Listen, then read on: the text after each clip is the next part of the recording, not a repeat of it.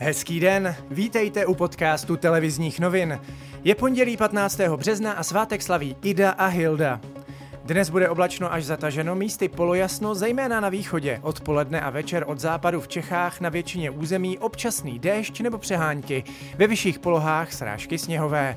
Teploty se budou pohybovat mezi 5 až 9 stupni Celzia, v tisíci metrech na horách kolem nuly. Ministr průmyslu a obchodu Karel Havlíček na dnešním jednání vlády zřejmě navrhne povinné testování na COVID-19 i ve firmách s více než deseti zaměstnanci. Testovat by se navíc mělo nově dvakrát týdně. Šéf rezortu zdravotnictví Jan Blatný pak kabinetu předloží svůj návrh na další postup v opatřeních proti šíření koronaviru. Podle jeho dřívějších vyjádření je možné, že bude například nově povoleno sportovat i mimo katastr domovské obce. Ministerstvo zdravotnictví zatím neprodloužilo výjimku pro používání plicních ventilátorů, které loni na jaře vyrobila firma na Chrudimsku. Na skladě tak zůstává 60 nevyužitých přístrojů, které by mohly zachraňovat životy. Blíží se zápis dětí do prvních tříd základních škol. Roste ovšem i počet rodičů, kteří chtějí žádat o odklad. Bojí se totiž návratu distanční výuky. Zápisy začínají v dubnu. Děti se jich nesmějí osobně účastnit už druhý rok.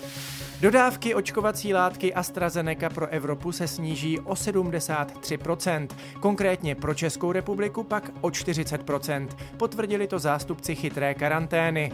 Už tento týden dodá firma na místo 16 800 jen necelých 10 000 vakcín a v dalším týdnu se do Česka dostane dokonce o téměř 78 000 dávek méně, než bylo slíbeno.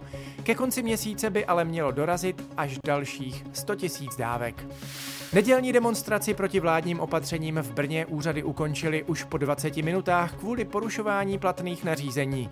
Průvod se následně vydal na pochod centrem města. Policie zadržela dva účastníky protestu. Zraněná žena, kterou v neděli pod utrženou lavinou v Krkonoších našel speciálně vycvičený pes, zůstává v Královéhradecké nemocnici. Po úspěšné resuscitaci byla napojena na mimotělní oběh a její stav je kritický. Více než polovina Itálie se ode dneška přesouvá do nejtvrdšího stupně protiepidemických opatření. Lockdown se týká například celé Lombardie, Milána i hlavního města Říma. Přes Velikonoce se kvůli strachu z šíření viru uzavře celá země. A ještě ze sportu. Fotbalisté Slávie museli po utkání s Rangers teď přepnout zase na ligu a zvládli to bez problémů.